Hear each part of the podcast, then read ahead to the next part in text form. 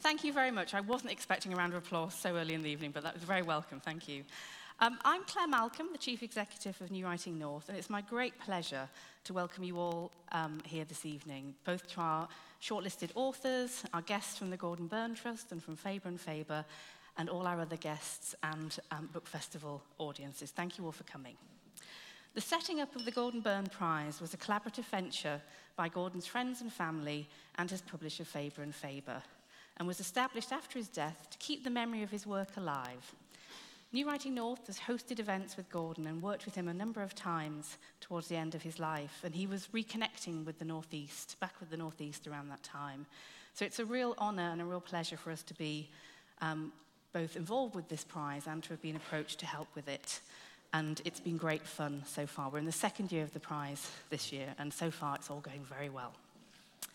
Establishing the prize from our perspective helps to celebrate one of the most original and exciting writers to have emerged from the Northeast. And I hope it will keep readers engaged with his work, which often explored this region alongside a myriad of other subjects and concerns. Our inaugural award in 2013 was given to the novelist Ben Myers for his book Pig Iron, Ben joined the panel of judges for the award this year, alongside the artist Sarah Lucas, the actor and comedian Julian Barratt, and the novelist and poet John Burnside. We're delighted that the artist George Shaw, a great friend of Gordon Burn's, will tonight hand over the award. So you have that to look forward to as well.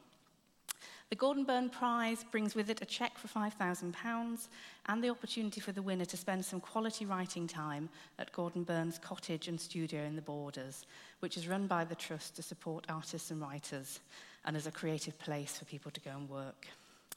When we put the call out for entries for the award, we received many submissions of work spanning fiction, non-fiction and memoir. A long list of books was whittled down by the readers from the prize partners, and the judges took on the really challenging task of reading the shortlist and coming to a decision on the final winner. The 2014 shortlist is for six books that between them push the boundaries of the novel form, of language, and which seek to give voice to different kinds of experience. All of the books on the list reflect something of Gordon's work and his interests. It's an exciting and stimulating lineup of books and authors. Although I don't get to vote on who will win, I have spent a really enjoyable summer and autumn reading all of the books. Um, so I'm really looking forward to talking to all of the authors this evening. Um, the format of the evening, just to give you an idea of how this will work, um, after another little talk following me, I'm going to talk to um, the shortlisted authors that are here. We'll then have a musical interlude with the Cornshed Sisters, which is going to be very exciting, and then we'll make the announcement of who has won the award. So, a packed evening of things. But before we get on with that, I'd like to welcome Angus Cargill, who was Gordon's editor at Faber and Faber, to say a few words. Please welcome Angus.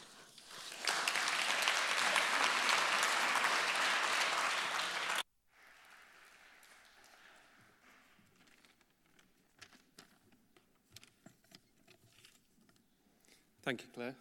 Um, yes, I'm Angus Cargill, uh, editorial director at Faber.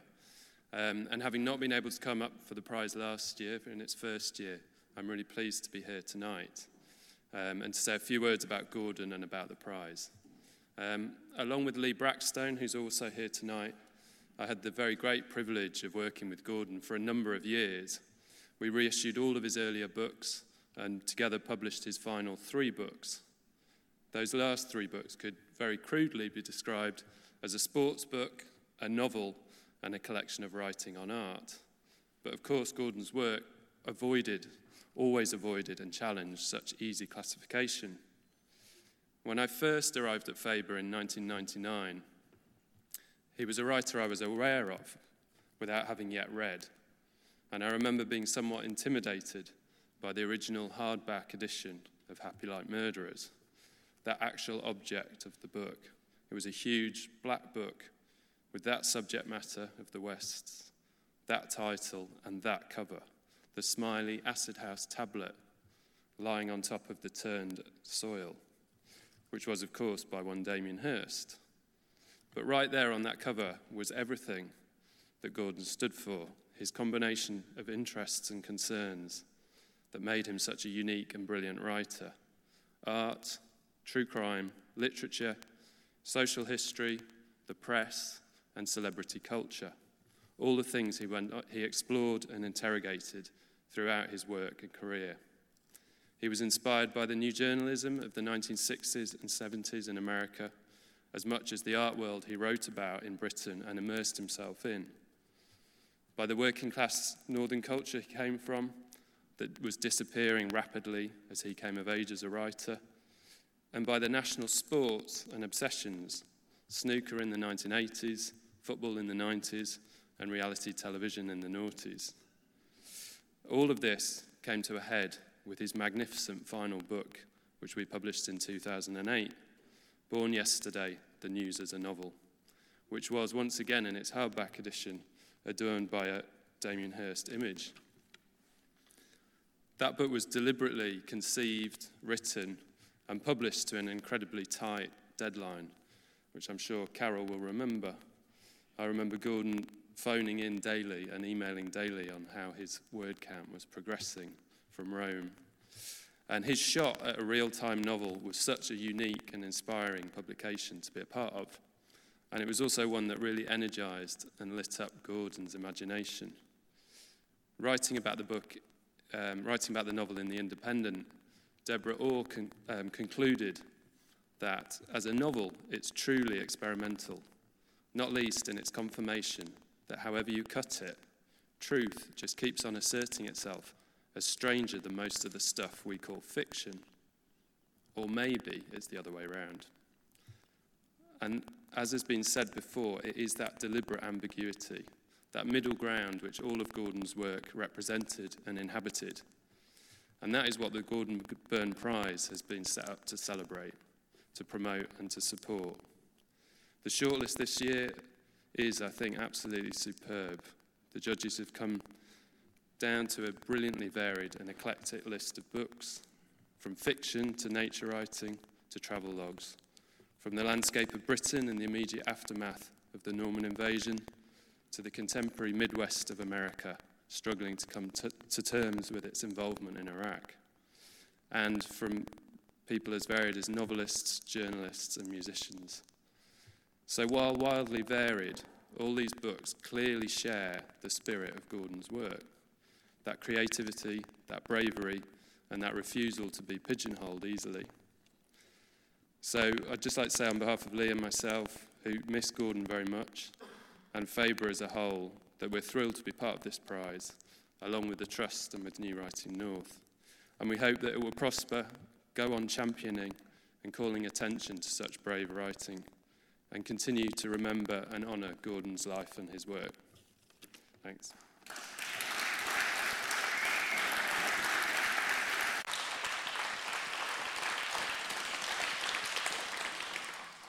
Thank you, Angus. That's wonderful. I'd like to invite the shortlisted writers to the stage. Maybe you could clap them as they come up.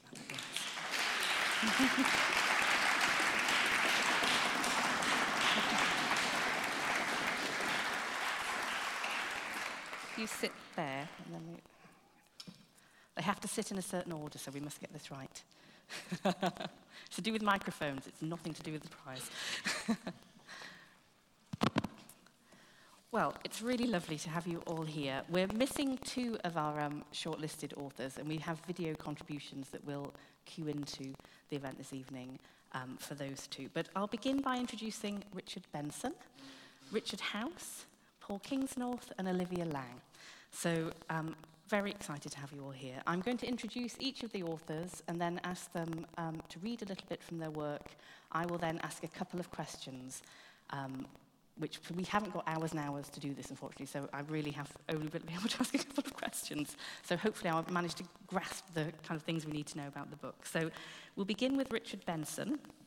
He is the author of the memoir The Farm that was shortlisted for the Guardian First Book Award in 2005 and was a Richard and Judy Book Club choice in 2006.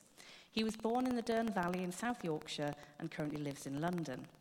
It is his family in and around the Dearne Valley that inspired his second book, The Valley. It has been described as an extraordinary book about hidden lives by The Telegraph. It has reached our shortlist due to its epic and ambitious evocation of the lives of generations of a northern working class family, and for Richard's audacious approach to giving voice to the characters in his book. Would you like to introduce the valley and read a little bit for us? Yes, I, Yep. yeah, okay.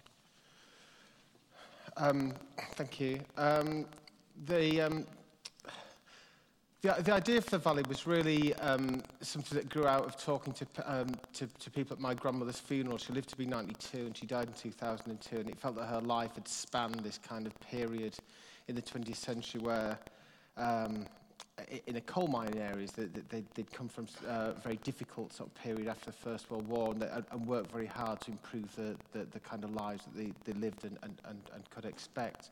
Um, and obviously, uh, at the heart that was for, for me, because I was a teenager during it, was the 84 85 miners' strike, which I know is something that sort of resonates around in, in this area as well. Um, and I, a, a, a- big part of the book, there were two sort of impulses really. One was trying to understand the, um, the way that history and personal lives had, had, had interacted leading up to that and then afterwards.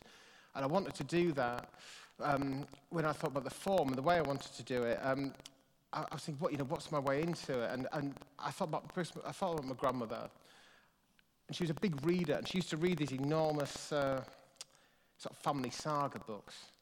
And it was, it was really one, one of the things that I remember is about an, an introduction to reading where I'd kind of, you know, I'd, I'd, I'd been little and saying to her, uh, you'd say, what's, what's happening in the book, Grandma? And oh, you know, she's a bad and she's going to come to a bad end, this one, and, you know, and all that. And I, I remember getting involved like this. I, I used to think, well, you know, what would happen if, uh, if I tried to put a real life family, her family and her, into a, into a family saga and, and, and like that. So what would, uh, how, it, how would it turn out? I have to tell you, it doesn't necessarily turn out quite as neatly as, uh, as it does in the, in the uh, fictional books.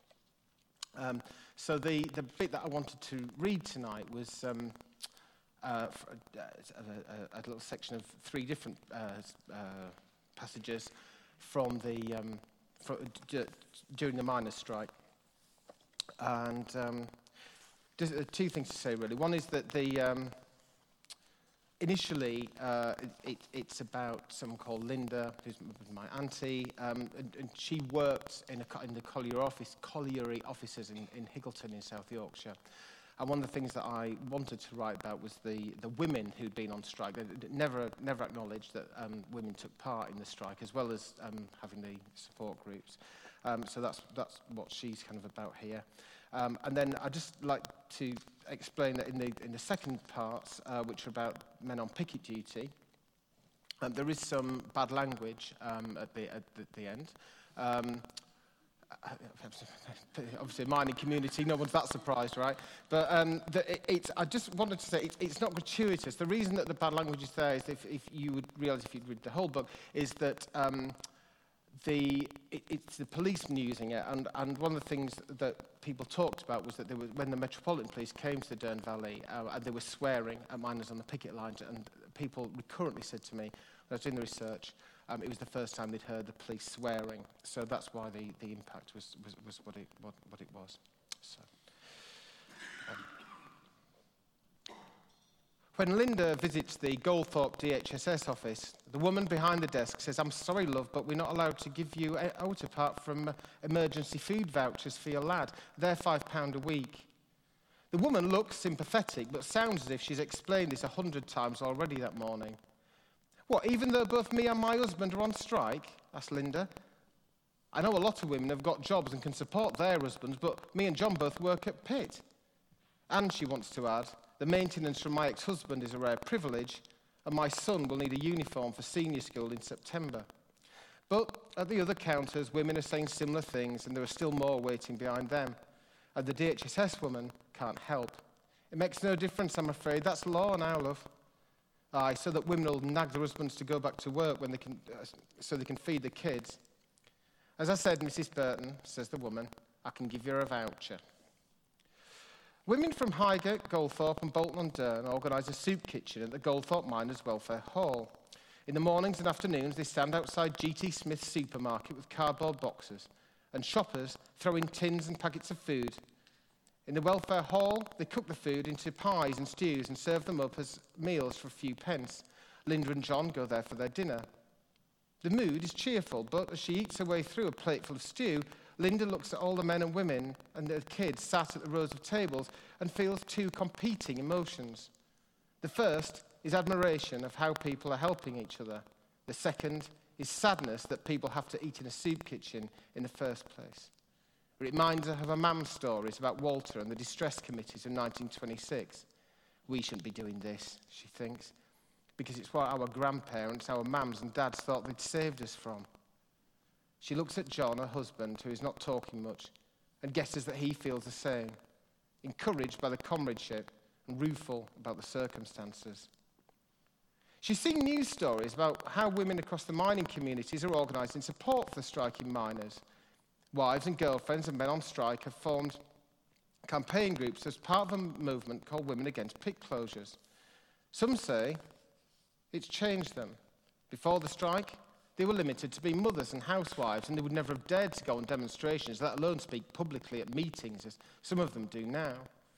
And some of their mothers dislike it and tell their daughters they're not being proper wives, but the women say that even when the strike's over, they won't revert to the way they lived before.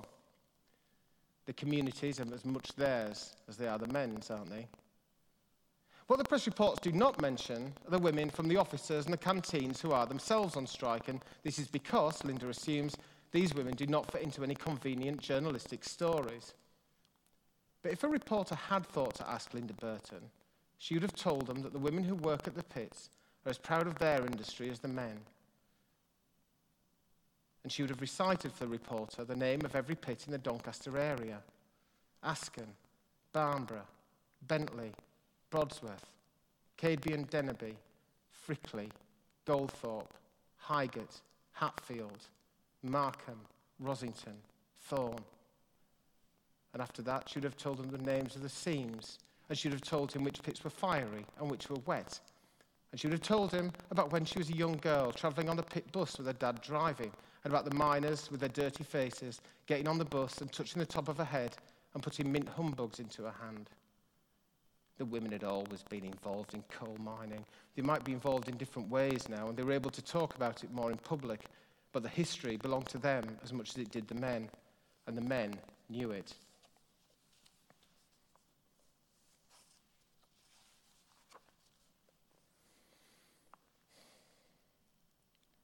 At the end of November, Gary Hollingworth joins the picket at Kiveton Park, a pit village outside Sheffield, near to where Walter Parkin was born. As they stand on a long straight road leading down to the pit, the police put up lights that shine intense white arcs into the picket's eyes, and they turn on a machine that emits a high pitched noise. Word goes about that somewhere down the road, a picket's been trampled by a horse. Using loud hailers, the police are shouting orders Make way, make way, you're obstructing the path of an ambulance. No one can see any ambulance. We're. The unamplified picket's voices sound puny. We have a casualty. Stop obstructing the ambulance. Now everyone's looking round. You lying buggers, we're not stopping out.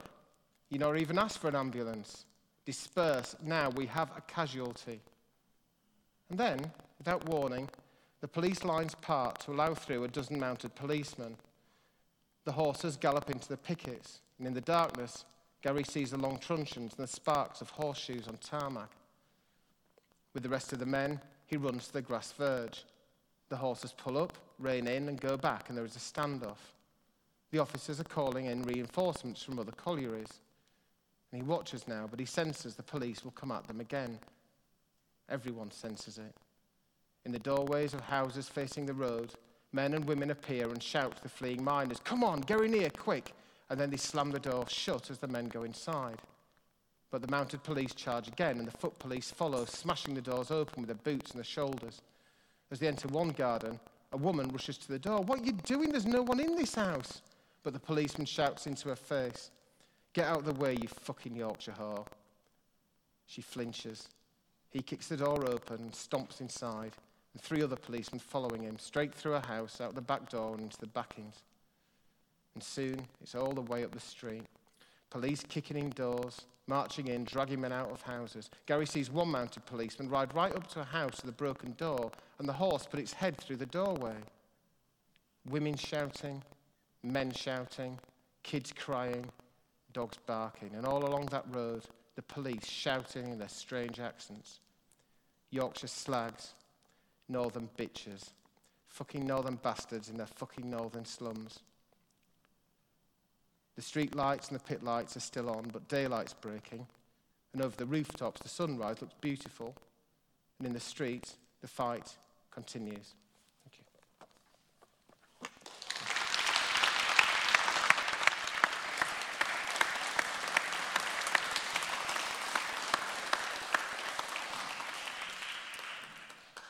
Thank you, Richard. Can I ask you to tell us a little bit about how you set off thinking about this book and researching this book? Because you've given us a taste there of one part of the, a very big story. Can you say a little bit about Yeah, I mean, it was um, the, the, the real um, thinking behind it was that I, I wanted, I was interested in my grandmother's life, and I was interested in this span of history. The thing that re- that I think when you, the thing that really starts you writing sometimes is you, is you are presented with an image, or you find an image that you just want to go back over and over. Um, and the thing that I, uh, um, that someone mentioned to me, my cousin Gary, who was in the, the, the person that uh, last part, told me. Um, at the funeral was that he had um, he'd always wanted to have a, a job at a desk. He's a bright bloke, but he'd been kind of sucked into mining. He wanted to have a job at a desk. He'd finally got the job at the desk, and um, when he finally became a social worker, and he'd had a very dangerous job at the pit. He'd been involved in a lot of explosions. He brought bodies out of pit and stuff like that. Um, and I, I remember asking him how he dealt with it, and he used to say he just used to go and have a pint in the pub, and that'd be it. When he got the office job, he, um, he couldn't stand it because he said, I, I, I can't understand why you have to have meetings about everything. And um, hated, he got a phobia about people taking bottles of water into meetings. He said, why are they all drinking bloody water in the meeting? And, um, um, and um, he couldn't, he, he found it very hard because he just moved from one sort of work to another. And at the, at the funeral, he told me that um, he, he, developed, he'd got this kind of rash and he'd been to the doctor and the doctor had told him to, um, to take time off because he had nervous exhaustion and stress. Um, and um, he, you know, he, he, he got really ang- a bit angry with the doctor. Said, you realise what I used to do? I can't be a sort of stressed person. And I just thought that, for me, there's something about that, about the transition from an old world to the, to, to the new one. And I, I just kept thinking about that, really. That's one of the reasons. And I know from talking to you previously at our launch event you, about some of the research and the way you researched into your own family and interviewed. Yeah, yeah, that's yeah. Once, once because because I wanted it to be. What I really wanted to do was not not to write um, a, an obvious sentimental book about um, about the industrial north. Really, I wanted it to be real. So um, um, I. Uh, I, I, all, uh, everything's based on stuff that I found out from interviews. So I just I, I, I identified all the living family memories, members who had a bearing on, on, on that sort of, on the nucleus that I was part of, um, and interviewed all, you know, all, all of them, some of them several times because you kind of go over it and he'd remember different stuff again. But it was uh, so I spent I mean I spent six years doing it, just kind of to more, you know over and over again. I was very lucky because. In fact, by the end of it, some of them, um, some of the people were joking that they wouldn't speak to me because five people in the family actually died in the course of me doing because they got quite. I was interviewing a lot of older people, and they all used to say, "I'm not speaking to thee." call it the, the curse of the book. Um, but fortunately, but you know, I, but I was able to record the memories before they went. So Amazing. But also, um, families lie to each other, don't they? Or they remember things to suit their own version of history. Did you have much of that? Uh, yeah, yeah, I, d- I did, and I mean there was th- th- there was the obvious stuff where pe- I mean. Um, the, the family mythology was, was very different to what you could, um, you know, what you could actually fi- uh, prove in terms of history. So there's a very big family myth in our family. My mum was born as the bombs were falling on Sheffield, um, and I, if you look at the, uh, if you just, you know, you look at the records for the Sheffield Blitz, and no bombs had fallen for five months um, either side of my mum being born. So, to, so I had to break that to her. Actually, mum, that's, you know, sorry you believed that for uh, 60, 70 years, but actually it's not true. Um, so there's that. But also, I, I was, um, you know, there were people revealed things that had kind of sat dormant and had never really been brought up. And one of those things that my, my grandmother had had an affair with um, my granddad's cousin, and one of my aunties was possibly the guy's daughter. So um, that was an interesting revelation. Thought, you know, chapter 10 is going to be a bit longer. Thanks for that, Auntie Yeah, Linda. yeah. I mean, people, if you've read the book, you will know it is completely gripping, partly because of these stories playing out over such a broad length of time. You know, it makes it the drama of that. But I think one of the reasons you've ended up on our shortlist for this award is the choice, the choices you made around how to write this story. And right. from the extract you read, you, you give voice to characters. You write things that you weren't there to see. And I wonder if that was something you knew from the start you would do, or that evolved as a way to tell this story. Yeah, I mean, I was I was interested in. You know, but, but, this makes me think of the connection with Gordon Burns right now because I, I, you know, I think that he, for me, one of the things that I always found very interesting about what he did was work with people who, you, know, he recognised the fact that in what we call real life, day-to-day life, people might be acting with like slightly fictional narratives in their head, and they might have a, a, a slightly outlandish version of what they're doing. Their notion of what they're doing might be to do with received stories and, and, and ideas about, about who they are. And then, so he's taking that and then in, in, um, uh, you know, exposing that and, and, and almost like redeeming the, the, the actuality from that. Um, and I was quite interested in um, do, looking at a subject that had a lot of mythology around it. I mean, there's a lot of myths around the Niners history, and it's, it's bound up with, with 20th century British history. Um, and, the, um, and letting, well, in some ways looking at the, where people had had ideas of historical narrative and that made them do certain things. And then on the other hand, just looking at the reality of some of those events that whose you know, official recorded version isn't necessarily true for everyone, really. So, for example, the, you know, the, if you look at the, you know, the, any documentary about the miners' strike, you will have the idea that everybody was out every day on a picket line. You know, it wasn't true. There's a minority of miners were ever on picket lines. Um, and, I, and I was kind of interested in looking at the experiences of people who, who weren't doing those officially recorded things. Mm. Brilliant. Thank you. We're going to move on. Oh, this is going to be a very frustrating evening because there's so much to talk about with all of these books. But we're going to move on to Richard House who is an author, filmmaker, artist, and lecturer. He is the author of two previous novels, Bruiser and Uninvited, that were published by Serpent's Tail in the 1990s.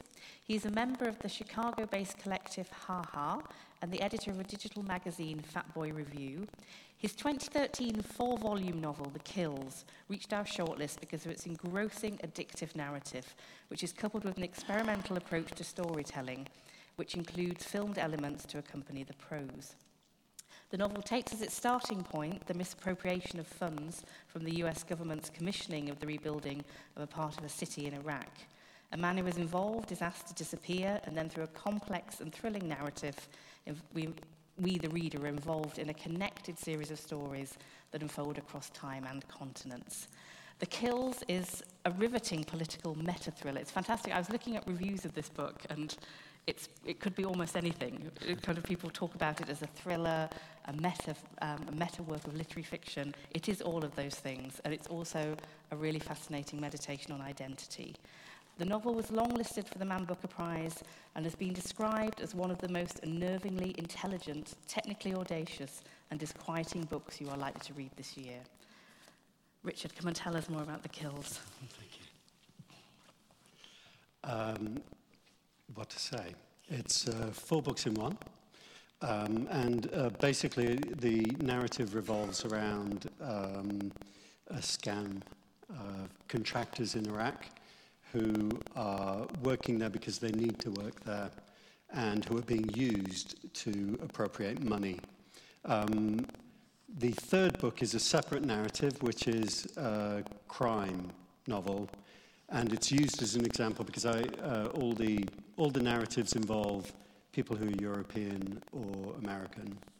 And the third novel is a novel of occupation, essentially. Uh, what I'm going to do is read the really unhappy beginning of the second book. Sorry. Um, in part of the research, I, I, I, did want to look at what was um, what was happening in Iraq right now. And um, I found out about the, these burn pits, which is where all waste was burned that the military had brought in. And there are severe health consequences of those. So I start the second uh, novel um, which deals with uh, the body of the scam, which is building a city in Iraq in the middle of the desert, which is clearly a crazy thing to do. It's not going to happen. Um, and they're going to build this city on a burn pit. So, to start the novel, I thought the best way is to introduce all the characters and how they're going to die. Like I said, apologies. Okay, so this book is The Massive, and this section is called Meat. By the time he arrived at the Pioneer residential home in Normal, Illinois, Louis Francesco Hernando Santos, Santo had discarded his full family name and much of his past. Throughout his final seven years at the home, he never spoke about his family, his business, the time he spent with Rem Gunnison at the burn pits in Camp Liberty, or his participation in two killings. Only once, in direct answer to the question, did Luis Hernandez admit that when he was 32, he'd abducted a man from his home, drugged him with a horse tranquilizer, and abandoned him in a secure room without food and water. While he couldn't be certain that he'd caused the man's death, he didn't doubt that this had been achieved. For 36 years, Lewis suffered, suffered from psoriasis and crescent shaped sores at his elbows and the base of his scalp, which sometimes bled and set an irritation deep into his bones, about which he never complained. In the year before he died, he lost his sight and became so absent that when residents spoke with him, they expected no reply. The staff washed and dressed him, fed and managed him from room to room. In the afternoons, they sat him in the parlor where he leaned toward the window, his face toward and following the sun. Everyone noticed in that last fall less and less response. Lewis died quietly, watched over by another resident, Dorothy Salinas, who'd known him from the day he'd arrived. And while Salinas could be, could, could be counted as a friend, she knew little about him, except that he'd spent some time in Montreal and slept rough for a period before returning to the Midwest, where eventually he set up a small holding in Lansing, to which he devoted the majority of his working life. In the month before his in the month prior to his move to Normal, Lewis signed his business over to his sons, who in turn sold up just as soon as they could and moved their families out of state and did not stay in contact. Lewis had no complaints. Only once did he open up and mention that a long time ago he'd followed a course of action he shouldn't have, and he supposed that Canada was the way he worked this out, and that isolation helped compress this problem to a manageable size. While preparing his body, the funeral home found a tattoo on his right shoulder, an eagle with a standard emblazoned with the word Santo. Luis's family, his two sons with their wives and five children, drove from Florida in a shabby three day convoy on the morning of the funeral, under a clean winter sky, the attendants hid in the parking lot between fat backed pickups and smoked dope. And they were soon joined by Luis's younger son, Rick, who spoke without emotion about his father. Luis, by his report, was a man who would not settle, a man agitated at life, deliberately at odds with everything about him. He'd lived with his father just long enough, then fled like his brother before him, because you can only spend so much time with a man who seems to be in another room or another town, just someplace else. Although he knew that his father had spent time in the Middle East, he wasn't sure in which country. The subject just never came up. There were no stories, no accounts of service, nothing to help him admire the old man. The attendants shared their marijuana and dug their boots into the gravel as they listened. After two deep tokes, Rick glanced back at the figures outside the funeral home and said that he should get going. Yep, they were off already. Then, to their embarrassment, he began to cry. He wiped his eyes with the heels of his hands and said that he didn't understand why he was crying because he didn't. No, he'd never loved the old man. It wasn't either that he hated him. Luis was difficult to be with, difficult to like, difficult to love. And when you're young, aren't you supposed to be unconditionally loved? Just loved without having to earn or deserve it? Rick looked across the parking lot for an answer and found a colourless prospect of tract houses, a scuffed sky, low slung telephone cables. When they drove away, he said, That will be it, finito. No reason to return. The attendant shifted back on their heels and said, Yep, they supposed it went like that. Luis, Luis Francesco Hernandez was buried without the family in attendance. Cheers.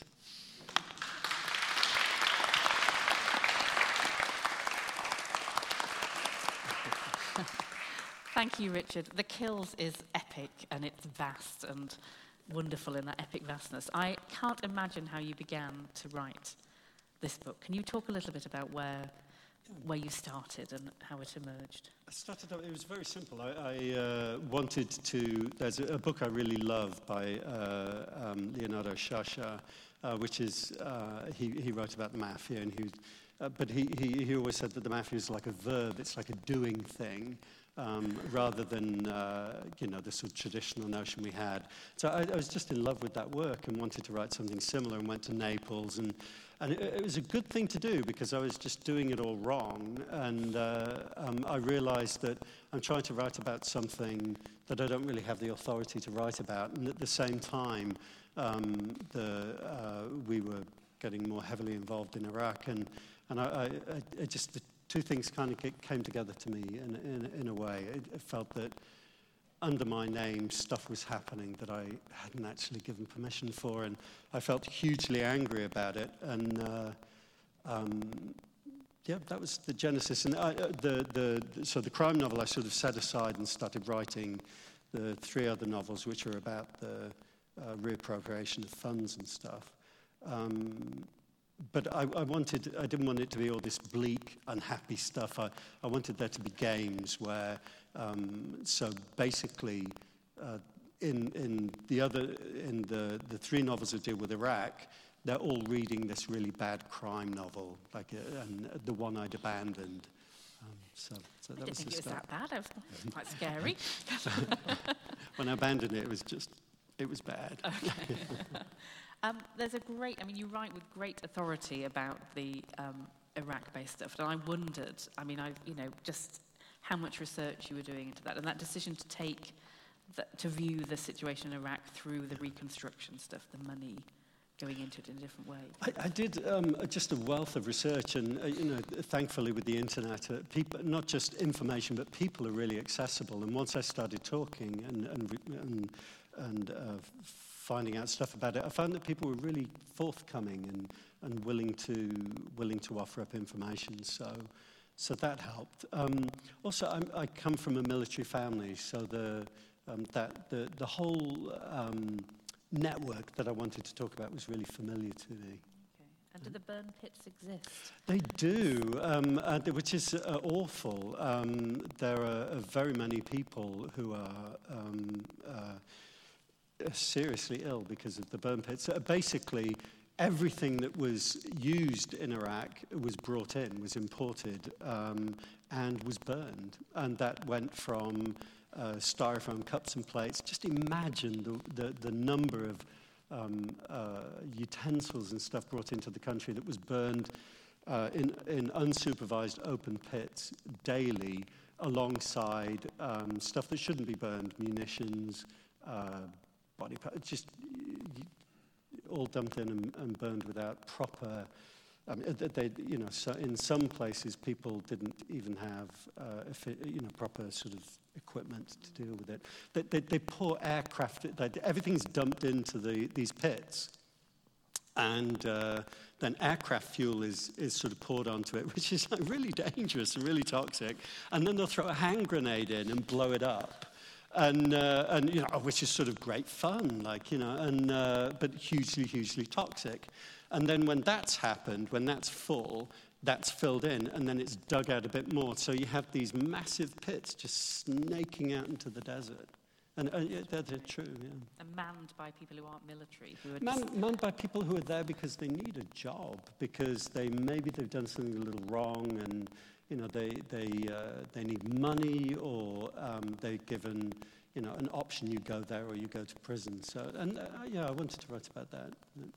And the other interesting thing to talk about with this book is the digital side. Yes. Because there's a whole, as a reader, there's a whole other I don't know. You, I mean, I, I found it hard how to think about it because it, it, it is the book, but there's a whole other side yeah. that you can read, or watch and listen to in parallel to reading the book. Was that there from the start, or was Not necessarily. I, I, I, trained as an artist before I, I started writing, and uh, when, I, when the publisher picked the book up, they were, they were really intrigued that this was a series of books and how will we articulate that. And, and they decided, uh, well, we decided that um, digital was a really good way to go, that you could have a book come out a month, they'd still be associated with each other, and um, that opportunity, you know, as an artist, that opportunity is just, come on, you know, I've got to do something. And, and uh, so I started developing these short, there's about 40 extra films or videos. And the idea is that they'd be between uh, just under a minute to no, no longer than five minutes. There would be separate narratives. So if you're reading about, there's, there's one, one of the narratives is this guy on the run uh, through Turkey, and he meets this, uh, these student filmmakers And uh, so really you, you, could, you could pause and you could learn about why one of the filmmakers is so cagey.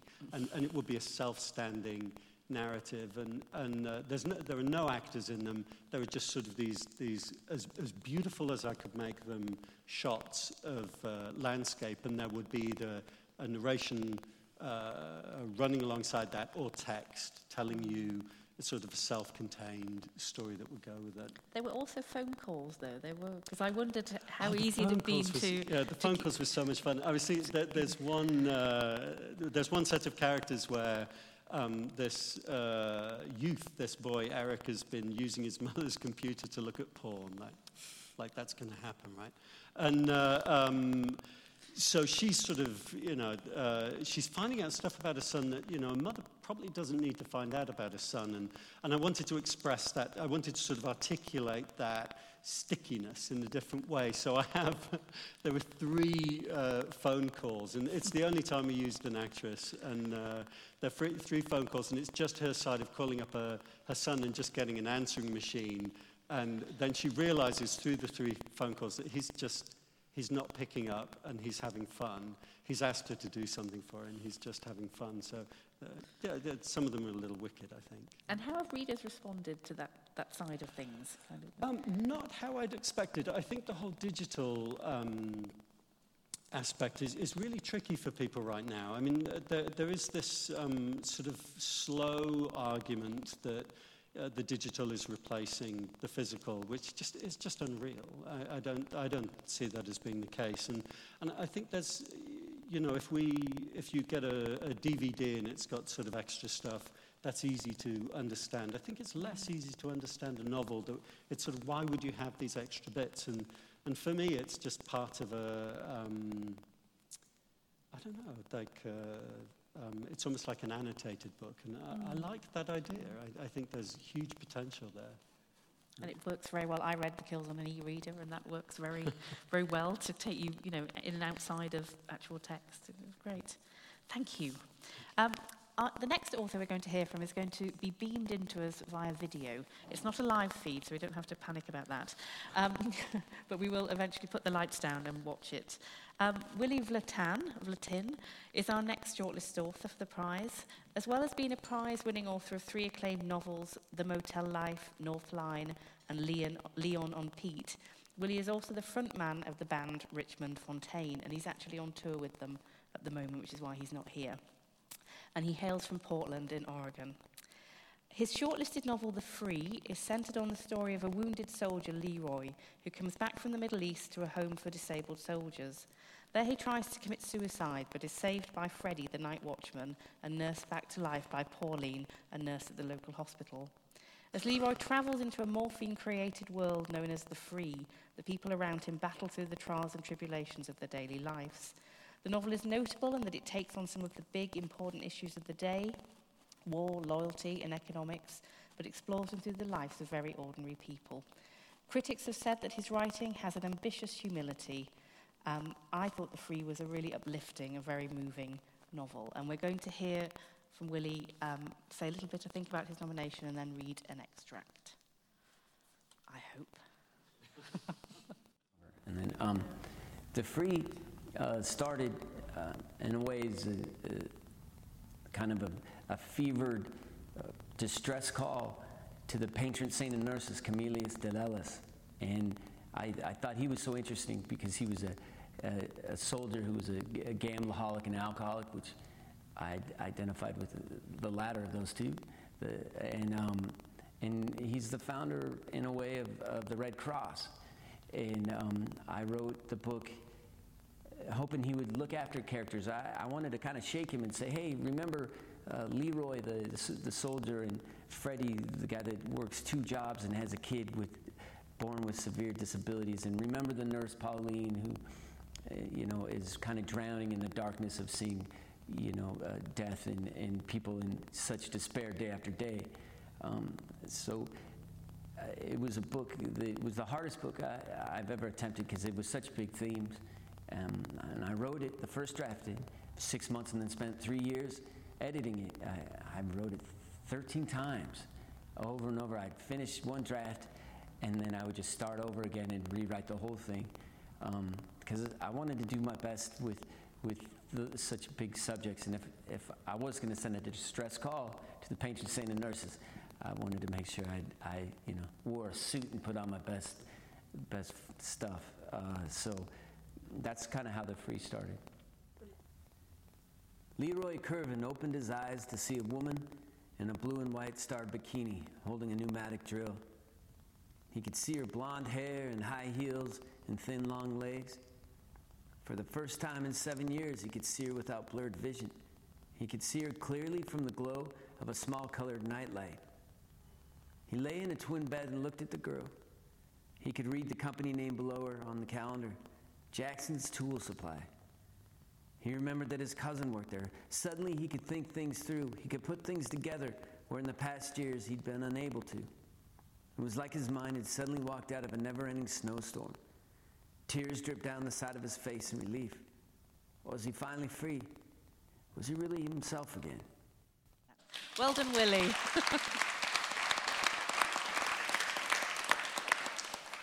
I'm sure he would have really enjoyed the evening if he'd been able to come. Um, Paul Kingsnorth is our next author. He is the author of two non-fiction books, One No, Many Yeses, and The Real England, and a collection of poetry, Kidland. He is a former journalist and deputy editor of The Ecologist magazine, and in 2009 he founded the Dark Mountain Project, an international network of writers, artists, and thinkers in search of new stories for troubled times. The Wake, the novel that is on our shortlist, was longlisted for the Man Booker Prize earlier this year and has just been shortlisted for the Goldsmiths Prize, which honours experimental fiction. The Wake was published by Unbound, the crowdsourced publisher, um, and it has received a great deal of attention, I think, because of that. It reached our shortlist due to its imaginative and inventive use of language and its thrilling and urgent narrative, which submerges the reader into the strangeness of the past while allowing them to bear witness to the urgency and confusion of the time very directly. I'll let Paul tell you a bit more about the wake, and maybe I'm very looking forward to how he's going to read this. So please welcome Paul Kingsnorth.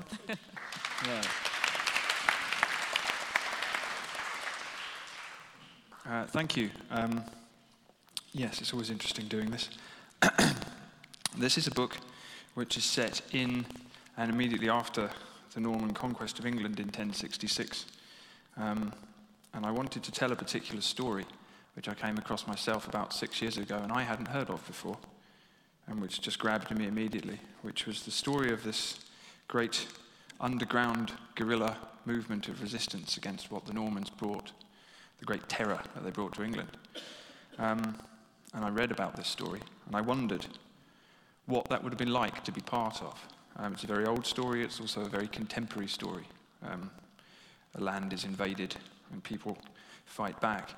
Um, and I wondered um, why I didn't know this story, being English and having studied history here, why it's kind of rushed over in our historical narrative. And I wondered what it would be like to dig deep into it. I started writing the book. It took me a long time to work out what I was writing. I wanted to write it from the point of view of an ordinary man, and I settled on a free farmer from the Lincolnshire Fens called Buccmaster. Um, what I ended up doing with this book, for reasons I perhaps will discuss in a minute, um, is I discovered that obviously a thousand years ago, the people of England spoke a language we now call Old English, which is the, the, uh, the ancestor of our language, but it's a very different beast. Um, I couldn't make this book work by writing in contemporary English, and I realized that that was because my characters wouldn't have spoken it. Um, I couldn't write it in Old English because I can't speak it, and uh, I would have had probably about three readers from academic departments of various universities. Uh, what I ended up doing um, is coming to a sort of middle, uh, a, it was an insane project. I came to a middle ground of, of, of, a middle language, I called it a shadow language, that's somewhere between Old English and Modern English, and it's supposed to recreate the sense of what Old English may have been, and to take the reader into a very different world, because Old England was, even though it's the ancestor of the country we're living in today, a very alien place, um, which makes reading it very interesting. Um, funny thing is, a lot of people say that um, when they read this book, it's the first 10 pages in particular are so confusing that they find it easier if they read it out loud. And I realized by the time the book was published that I'd never actually done that myself. And then people started asking me to come and do things like this. Um, so I'm going to attempt to do it. Not for the first time, I'm getting better at it. Um, actually, the language looks stranger on the page than it sounds. One of the interesting things about Old English is that a lot of the words we use have their origins even a thousand years ago. So spelling may be different, but the words are the same. I'm going to read Buccmaster's um, tale of one of the old English myths, one of the myths that everybody in England would probably have known before the Norman conquest. One of the themes of this book is not just the loss of people's land and the loss of their political power, but also the loss of an older way of seeing and different versions of the older religions of the English. This is the story of Wayland the Smith, which some of us, particularly from, from the south of England, may know. Wayland the Smith still appears in some of our landscapes today, and it's one of the oldest myths of the Anglo Saxons. Wayland was known all through his lands as the greatest smith what has ever been. And men come from far parts to beg with him to make them swords for fighting or rings for love. Wayland lived with his two brothers by a great mere in a place known as Wolfdale, by a great halt called Mirkwood one day, these three men, they seen three fugals passing over from the halt, three fugals of great wonder, swans they was. And they come down by the three men, and they become wife men, for these were swan maidens of the old times, and in them was a great witchcraft. Well, these three maidens, they was wed to these men, and Wayland took as his the wife man called Allwise and for seven years they lived in Wolfdale in bliss. But in the eighth year, these maidens, they was gripped with a lust to go back to their harms. And while the brothers was sleeping, back they gone, on their feathers, still like the mourner. When Wayland and his brothers woke in the day, and seen their loves had gone, they was broke and bitter, like all light had gone from the world forever. Wayland's brothers, they gone out for Mirkwood to find their loves. But Wayland, he stopped in Wolfdale, and he stood over the gold ring he had made for Allwise, what she had left him. And he called for her to come back. Well, she never come, but others come to this earnest smith who worked his strength and his craft on his fires in the wood. And one of them was a king of great Ephel who lusted after gold like a child after honey. Nithad king, he had heard of the craft of Wayland, and he sent men with spears to bring him from Wolfdale with all he had maked. And these dark men, they took Wayland while he slept, and all his gold. They took him to Nithad king, and when Nithad seen all Wayland could make, he was full of greed. Wayland smith, he says to this poor man, now thou will be smith only for Nithad thy king, and thou will make what I tells thou and for me alone. And Nithad king, he took Welland's sword for his own, and he took the gold ring, what Welland still kept for his love, and he gave it to his daughter, Bodwild. And then this evil king, he bid that Welland be took to an earlond, and the strings in his shanks be cut, so that he could not go no other place, but must work only for the king. For like all kings, he was a thief, who worked not, but took from earnest men. Wayland, he worked for some time on this earlond with his broke shanks and his broke heart. But all this time he was thinking of his weird and of the fire he would put under this king. For he would have again his sword, and he would have again the ring that should be worn only by his love. To this earlond only the king could come, and all others was kept away. But so great was Wayland that many wanted to go to him to see his work. Two who did was the king's sons, who was in greed and gold lust like their father, and keen to see the hoard what would be theirs one day. They come to Wayland as he worked and asked to see the gold and the things he had made of the gold, and here Wayland knowing the gods had given him a gift. With his great hammer he struck them down, and then with his fire he began to work. And through the night the fires could be seen from all strands of the black mere. When day come, Welland called the men of the king to him, and he gave them gifts, what he had made for Nithad and his queen and his daughter Bodwild. To the king he sent two great cups set in silver and gold, and to the queen he gave gems, and to Bodwild he sent two breastplates of some wonder. Seeing them, Bodwild was taken with their beauty, and was moved to see the man who could make such things. So, like her brothers, she gan to the earland where none was looking, and like her brothers, then she was took for the evil her father had done. For Wayland then he took her maiden head, as he had took her brother's lives. And he know and then he was done with this place, for his wergild was given him. The great smith then he rose into the heaven like his swan wife had done so long back. He rose on feathers he had made of gold, in the shape of a swan's feathers, and to the king he spake from the heaven one last time.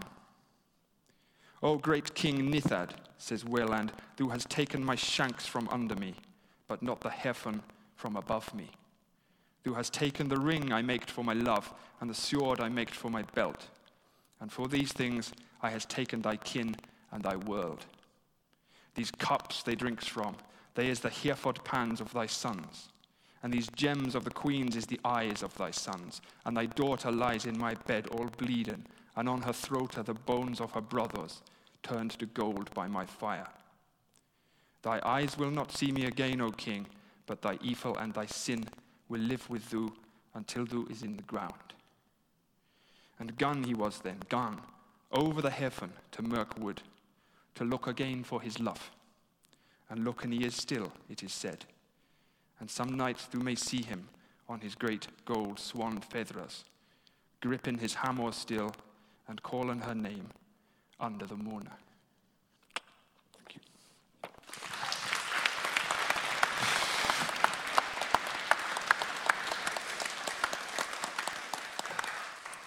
Well done, Paul. Thank you. It sounded you. so much better than when I made my husband read it to me. That's a relief. Let's talk about the Shadow Tongue, though. This is the thing that has been exciting people about this novel. Um, it's, as you said, not, not completely Old English, but references Old English. Well, Um, yeah, I mean, the, the, the way it worked was I started writing the book in contemporary English. It wasn't working. Um, I realized it was because they, the characters were effectively speaking a, a foreign language, really. Um, and I realized then that despite being in the middle of writing a historical novel, that I didn't really read many historical novels. And I thought one of the reasons was that I do find this idea of a character set a certain number of centuries ago speaking a modern syntax, modern vocabulary, to be very strange. Um, it's the equivalent of them having iPads and cappuccinos, as I say in the back of the book.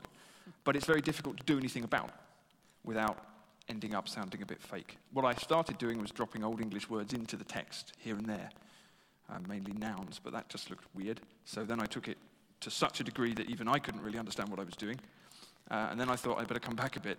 And I ended up in, the, in, this, in this middle ground in which what I tried to do was I, I set myself a challenge that I would try and write a book in which all the vocabulary would have existed in its original form in Old English. And interestingly, what I found was that I didn't manage to do that. I had to use some modern words, French words, Latin words, but probably 90% of the vocabulary in this book actually does stem from Old English. And I realized how many of the words we use actually do originate before the Norman conquest. Obviously, they've changed an enormous amount, but surprisingly, not actually that much sometimes. So I ended up creating this, this language, which had the effect of, I think it's had the effect anyway, of taking people into a place that was very alien. Because once you get through the first 10 or 15 pages, break through this barrier of opening up and going, my God, what is that?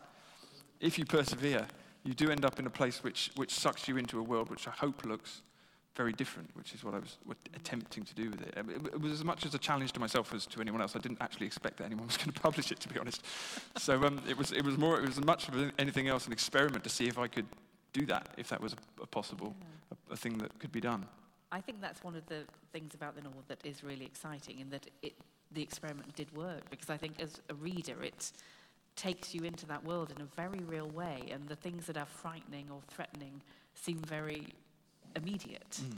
Um, I mean, that time in history is a really interesting time. Were you interested in it because of parallels with how we are now? And Well, it's interesting. I mean, you, I, I'm, I'm very interested in what people do when their worlds fall apart, um, which is something that happens throughout history. But I'm also interested in what a certain type of person does when he's very attached to his sense of what his identity is and his place.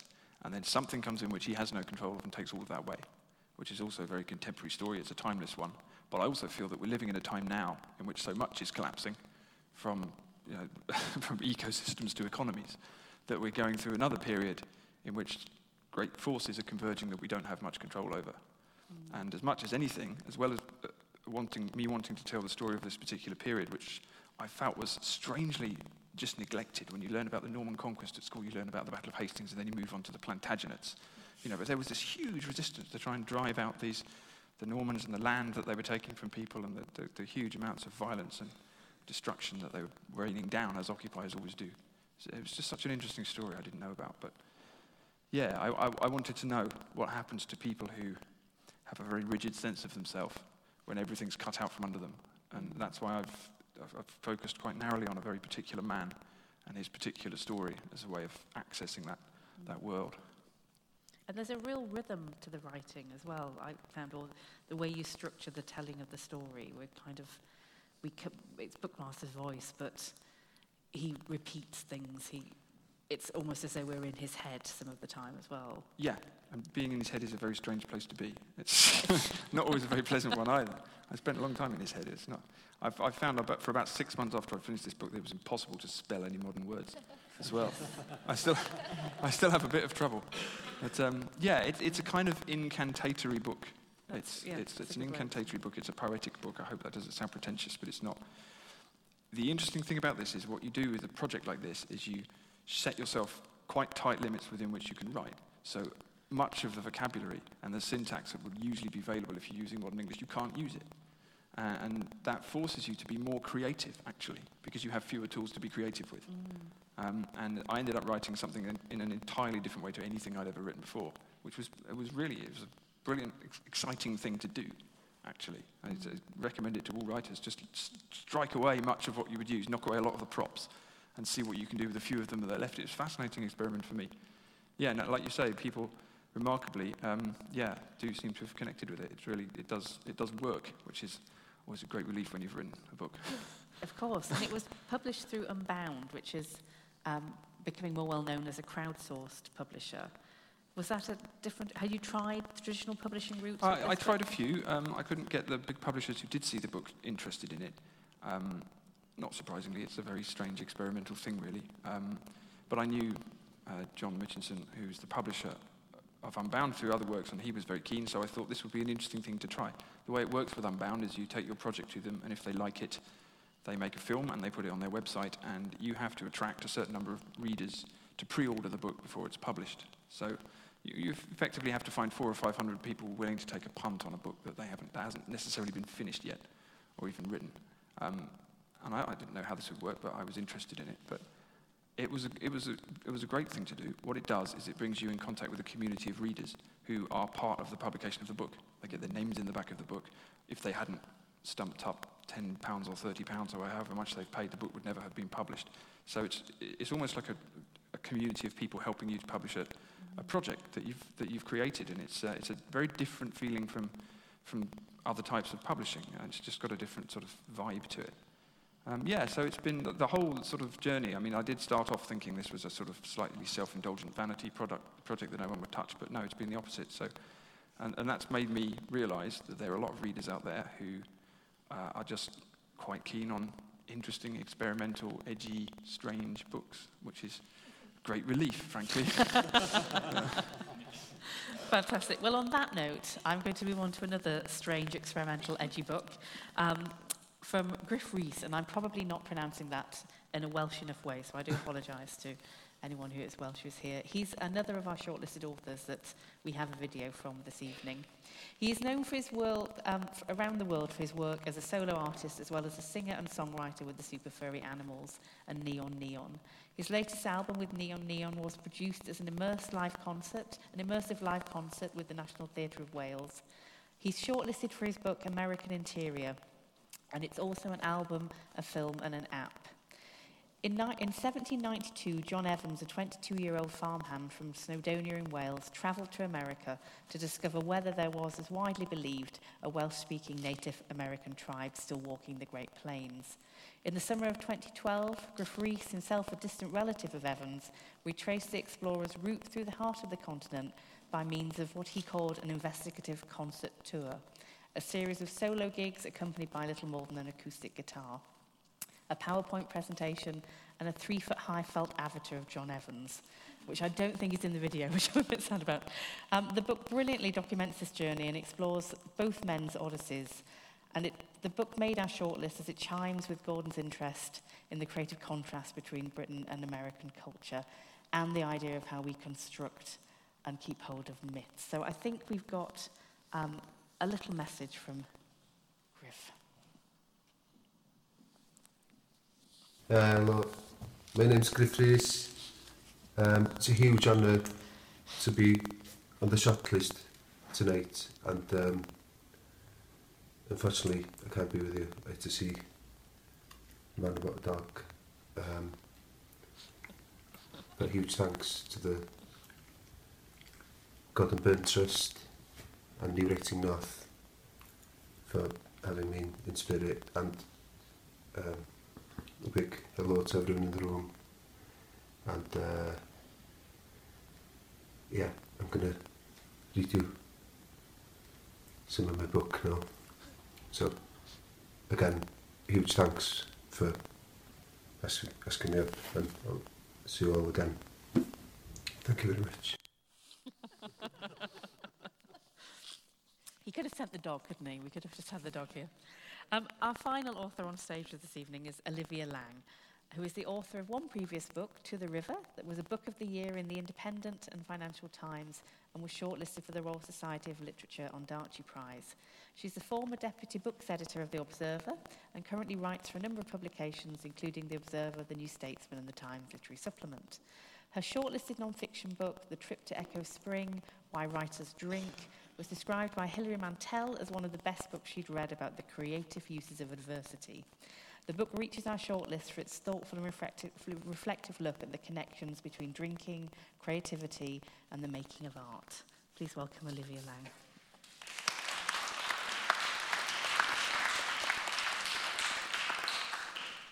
Hi. Yeah, so the, the trip to Echo Spring, it really um, I was fascinated by the relationship between between writers and alcohol. It's it's a huge subject, and I kind of narrowed it down to American male writers of the 20th century. And I came from an alcoholic family, so I had a I had a I had skin in the game. I had a really personal reason for wanting to get to the bottom of what alcoholism is, to understand what drinking does to a life, and I felt like writers were going to be the most eloquent people, the not necessarily the most honest by any means, but certainly the most the most eloquent, the most forthcoming on the subject. And what I did is I went on a journey across America. I traveled New York, New Orleans, Key West. I went over to Port Angeles, kind of tracing places that these writers, and it's, it's Ernest Hemingway, it's F. Scott Fitzgerald, Tennessee Williams, John Cheever, Raymond Carver and the poet John Berryman, probably the least known of the six. I went to places where they'd lived, where they'd drunk, where they died. And what I was trying to do with that journey is to try and map out a trajectory of a drinking life, to look at the sort of intoxicating early phases, to look at really the kind of dark places it takes somebody to. There are at least two, maybe three suicides in the, in the book. And then to come out the other side and to look at the recovery stories, to look at the people who'd really managed to stop to start a second life, and that was that was Raymond Carver and John Cheever, two exceptionally courageous courageous people. Um, and one of the things that was interesting was that six, I didn't I knew a lot about their writing. I didn't know that much about their lives necessarily, and I didn't know in advance how much commonality, how many symmetries there were between their lives. And one of the things that I really found was how similar their childhoods were, how much they struggled with anxiety and depression, how much family legacy they carried. What I'm going to read tonight is um, it's about Ernest Hemingway's relationship with his father, which is very much one of the, one of the elements of his drinking. If you asked Ernest, he'd say Dr. Adams, the father in the Nick Adams stories, bore no relationship to Dr. Hemingway beyond the coincidence of their professions, their place of residence, and the miracle of their vision.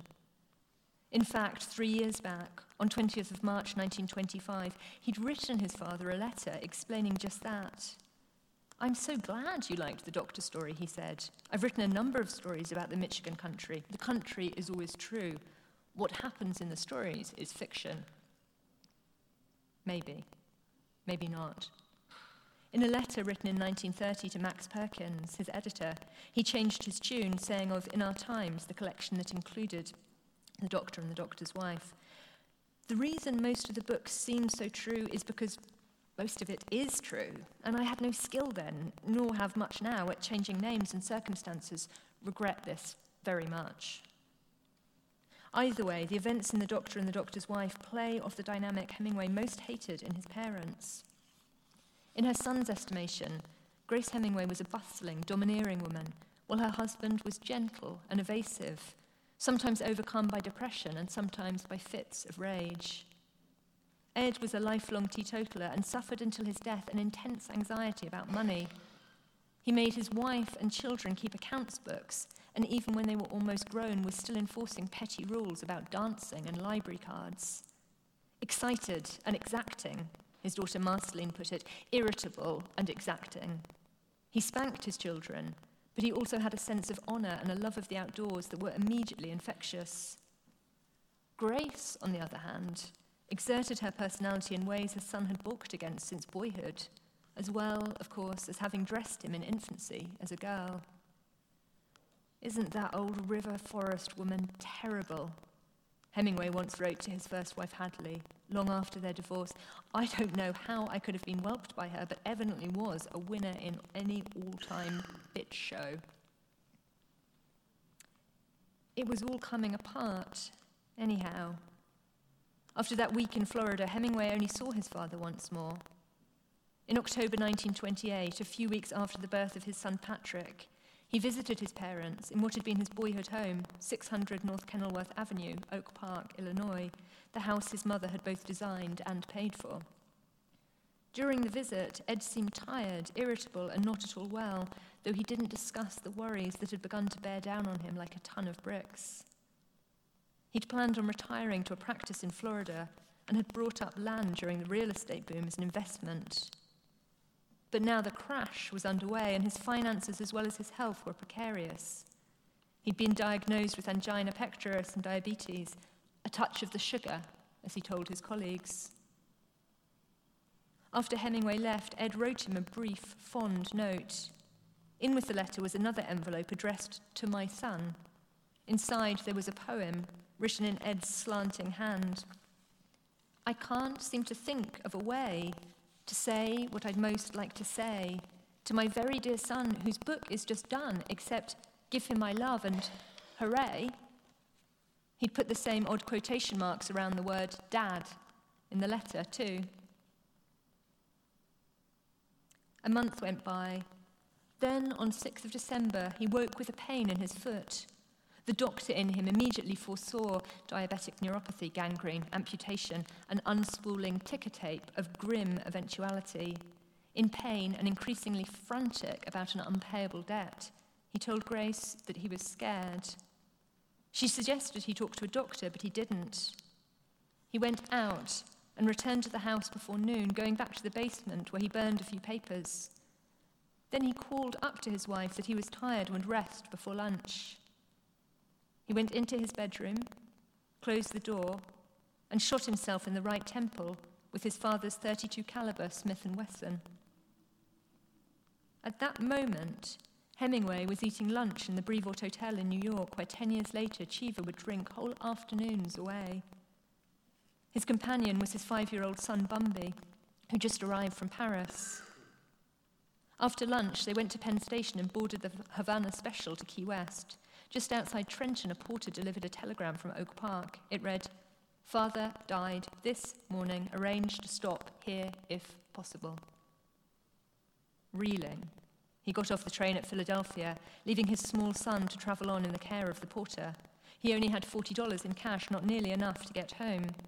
He telegrammed Max Perkins, asking him to wire money by way of Western Union.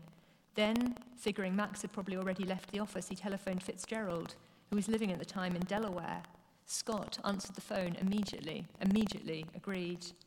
A few days later, Hemingway wrote from Oak Park You were damned good and also bloody effective to get me that money.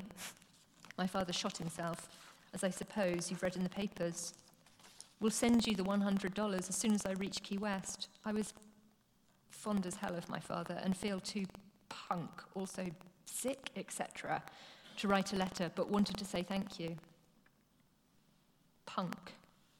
A word a woodsman might use to describe a tree that's rotten, that looks all right, until you realize you can tear into it with your bare hands. To Max Perkins, a week later, he added more details various worthless land in Michigan, Florida, etc., taxes to pay on all of it. No other capital, all gone. He had angina pectoris and diabetes, preventing him from getting any more insurance. Sunk all his savings, my grandfather's estate, etc., in Florida. Hadn't been able to sleep with pain, etc. Knocked him temporarily out of his head. Dr. Hemingway, who sometimes washed his son's mouth out with soap, sometimes beat him with a razor strop, who was sometimes implacable, turned temper on a halfpenny, who drove into his boy a principle of honour and sportsmanship that never wholly left him, who passed from hand to hand those nourishing loves for the Michigan woods, for clear water, jack snipe, wild geese, dead grass, new corn, deserted orchards, cider mills, and open fires. Open your mouth, boy. One more stone to swallow down.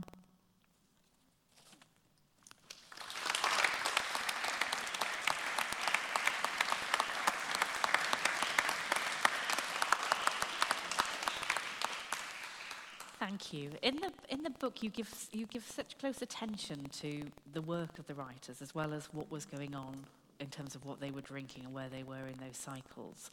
I was fascinated by that, and I wondered if it had made you think differently about their work once you knew the autobiography in the background. So many cycles, so many cycles with their work. I mean, initially, the, the reason I chose that six is because they were all people I loved, and I was aware that I was going to be telling such dark stories about them that it was really necessary. I didn't want to come in and do a hatchet job. I didn't want to expose them. I didn't want to be cruel. So it was really important that it was people who, whose work I thought was extraordinary. And as I went deeper and deeper into their lives, there were points where their characters were so clear in their work that it was almost repelling. And fortunately, I think for all of them, I came out the other side of that and with a sort of renewed respect for for what they'd been through, and especially once I started looking at the childhoods and the kind of family legacies and really seeing how they'd got themselves into these positions, how they'd got themselves into these sort of situations. And I was also fascinated by the connections between so many of the writers mm. directly. Mm. The, I think I, just the image of Cheever and Carver in the car going to buy booze, like just things you would never imagine could have kind of happened, I suppose. Yeah. I mean, it, did you find those things out along the way, or? Yeah, I, I really, I mean, I knew obviously that Fitzgerald and Hemingway were very close friends, um, but most of the other relationships I didn't know. And I mean, even in that reading that I just gave, that when I realised that the hotel that Hemingway had been in when he got the, when his father died, the moment that his father died, was John Cheever's drinking haunt. You know, that's where he came years later, and those sort of those points where they crossed were really helpful for me kind of technically to build to build this book and to keep the connections between them to make it feel like one organic whole story. And you followed, I mean, you went on a very big I want to say road trip, but it was planes, trains, kind of Train trip, automobiles, wasn't it? Across America to kind of connect with the places they'd lived. I mean, how did that, I mean, it sounded like an amazing Mm. journey, but how did that change how you approach some of the subject matter or influence how you That was really that was really vital, both to sort of give give the book some coherence, but also, you know, I, I wanted to see the places that these things had happened, and I felt so much this was a story about American men, 20th century American men, and they came out of that land, they came out of that place. So it, it felt very important for me to give it that kind of really American feel. But the other thing is, and again, I sort of allude to it in, in this reading, is all of them had an extraordinary responsiveness. They loved the landscape. They wrote about it very beautifully. They engaged with it very beautifully. And it felt like that was a way of continually reminding the reader of, of these more benign sides of them at the same time as I was telling stories about, say, Raymond Carver smashing his wife's head against a sidewalk and her losing most of her blood. I mean, you know, these awful, squalid stories. If I could then come back and talk about a- more tender, gentle aspect, that felt really important. Do you think it was easier to be a real drinker as a writer in those periods, kind of from the, Hmm. I suppose it's kind of 40s, 50s, 60s, that's the main Yeah. kind of meat of it. Do you think it was more, I mean, because we all watch Mad Men and we, you know, we remember there were different attitudes to the amount people would drink or the time of the day they would start drinking, and often quite hard liquor. Yeah, absolutely. in comparison to And now. th- I mean, this is why I keep calling it a 20th century story. I don't think that it's something that happens now for, for various reasons, and probably some quite good reasons. But you, particularly with John Berryman, who was a professor as well, you have stories of him phoning his students drunk and threatening to murder them, and you know these things that now you'd be in a law court. You know, you'd be sued, and that that's where I think probably we're a bit more. Um, a bit more careful about those sort of things. And I think there's a lot of um, a sort of the amount of drinking that was happened meant that people who were managing to maintain their drinking would who were managing to sort of not become alcoholics would kind of collude with the alcoholics. So you get things like um, Saul Bellows saying, "Oh." John Berryman needed to drink like that. I mean, no, he didn't need to drink like that. It wasn't supporting the production of his poetry in any way. And I think that's that's something that has changed. Is Oh, that kind of myth-making kind Yeah. of around that connection. Yeah. And you had, I mean, the book also explores, explores your own kind of relationship Mm. to this territory. Do you want to say a little bit about Yeah, yeah, I'm happy to. So I was um, I was raised in an alcoholic family, and um, it, there was periods where it was really quite quite violent and quite frightening. And my family and I ha- hadn't the situation had ended. We hadn't really discussed it ever again. And part of this journey I do with my mother, she came out with me, and we went to where Raymond Carver lived. So this is this sort of landscape of recovery, and we started to talk about what had happened and what was fascinating about that, because so much of this book is about contradictory stories, false stories, alcoholic lies around things that did happen. It's, it's sort of trying to pick away at what, what really went on. And to my amazement, my kind of narrative of what had gone on between us, what had gone on within the family home, her story was completely different. And in fact, what I, what I didn't put in the book, because I found it later, was a newspaper report of the arrest that brought the whole thing to, to a head. And that story was totally different again. Like,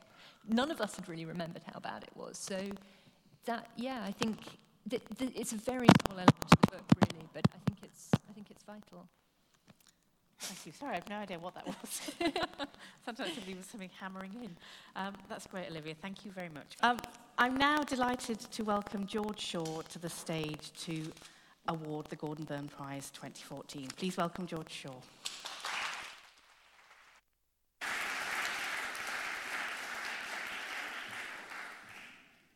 Just have to check if I've done my flies up. I've just been to the loo. Um, in the true spirit of my life, I seem to be given the shitty job following the music and delivering bad news to a lot of people, possibly.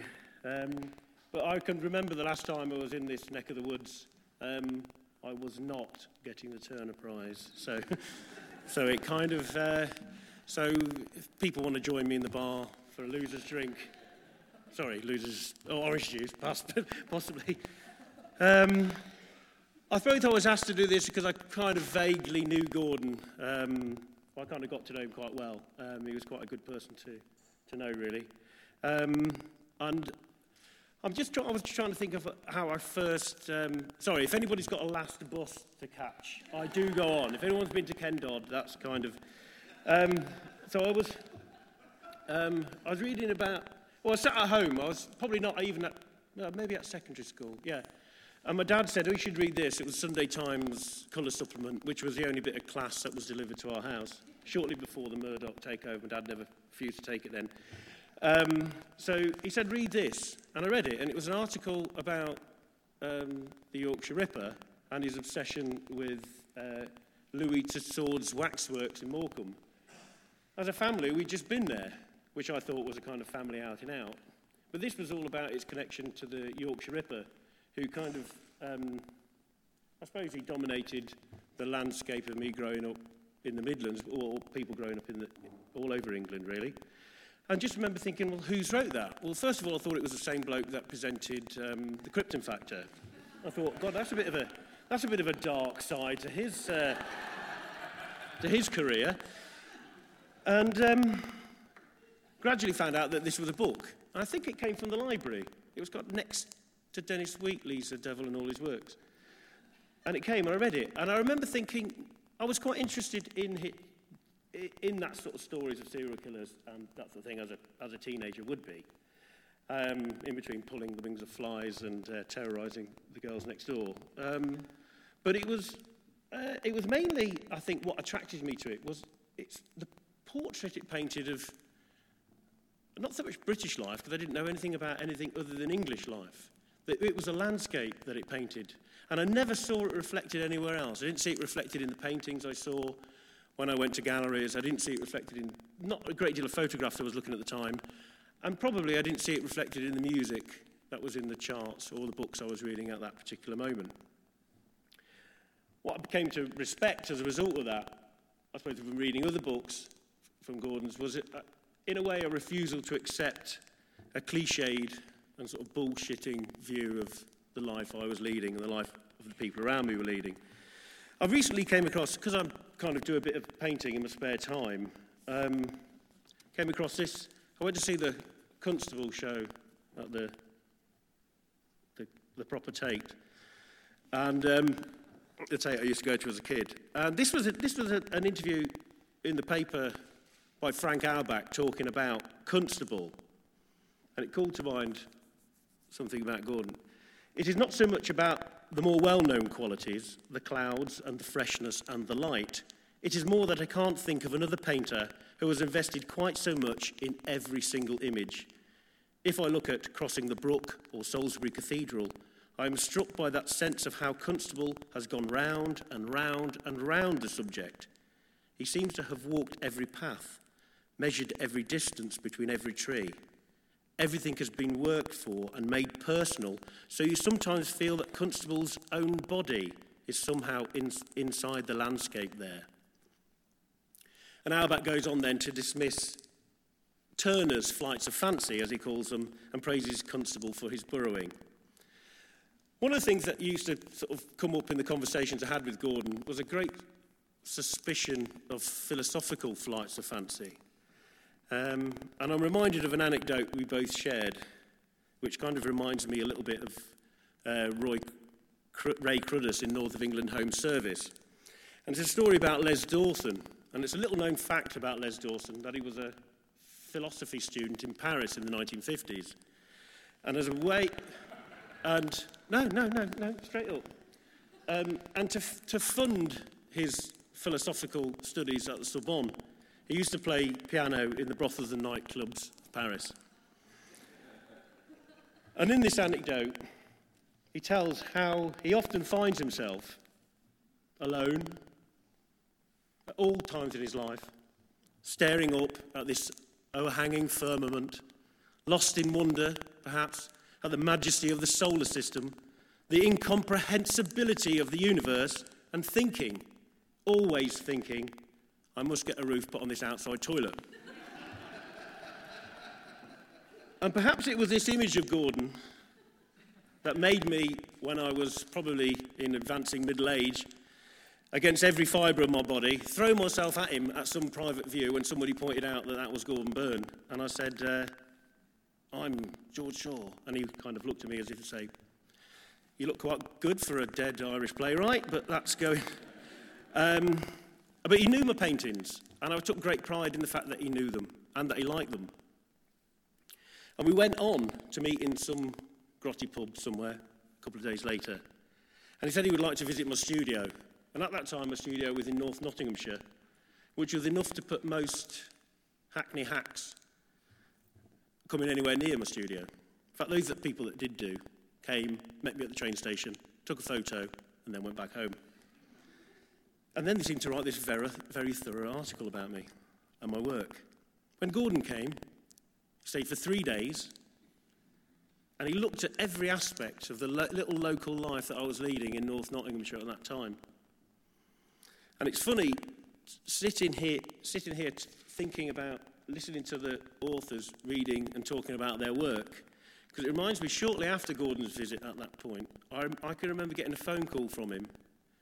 I was sat in the Sun Inn, which appears in D.H. Lawrence's Sons and Lovers, sat in that pub in a mining, Midland mining town, surrounded by rolling landscape of the English landscape.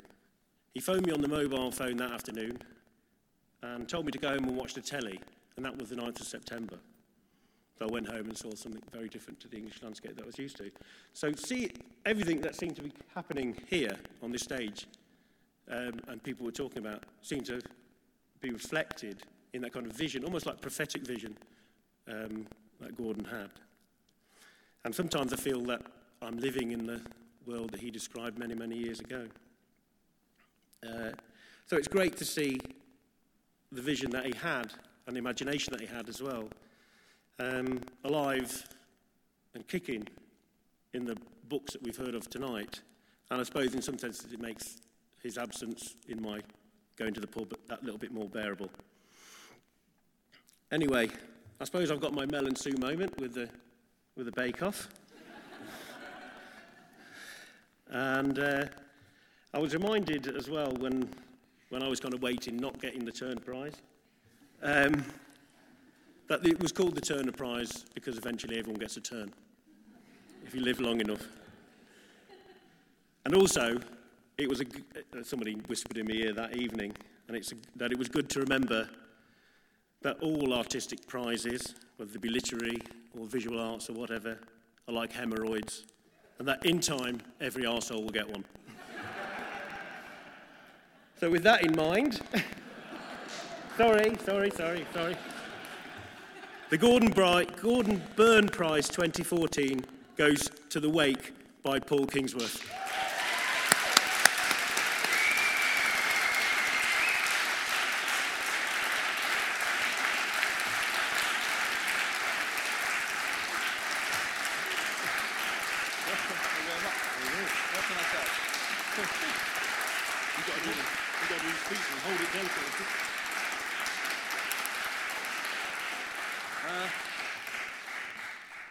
Um, well, so after that hemorrhoid joke, um, should, I, should I accept this or not? Uh, I'm not sure. Uh, ah, who cares? Um, I, am genuinely actually not, uh, I'm genuinely very surprised. Uh, so I, I, haven't written a big long speech. This is good, isn't it? Um, I have never won a book prize before, um, never been nominated for a book prize before, um, except the Booker Prize, that doesn't count. Um, because the shortlist was not nearly as good as this one. Um, and I honestly, I, it's very surprising because the other books that are on this list just sound so damn good, and I haven't read any of them, and I'm going to read all of them now. So uh, yeah, I'm, it's terrific. Thank you very much. Um, I, I, just want to quickly thank everybody involved, especially the trust um, and the judges for their impeccable taste. Um, I do want to support. I, I want to thank all the people who supported this book through the crowdfunding process. We did talk a little bit about that earlier. It wouldn't have been published at all if about 450 people hadn't taken a risk on something weird that I hadn't written yet. And they did, uh, and that, that's quite something. Um, and I also want to thank everybody at Unbound, who also took a risk, um, which seems to have paid off this time around, especially John Mitchinson, who was the publisher who, who recognized that there was something about this book, and Rachel Kerr, who's here tonight, who Uh, spent a huge amount of time editing it and promoting it and rushing around the country, and I hope it's been worth it. Um, uh, what, what, else to say? I also want to thank my wife, Nav, who's down here uh, and is lovely and has put up with all the things that writers' partners have to put up with. Um, and I haven't got much else to say except that funny thing about writing a novel is you don't quite write it yourself. Other things help you to write it. Um, and so I'm going to dedicate this award to the lost gods of England. Thank you.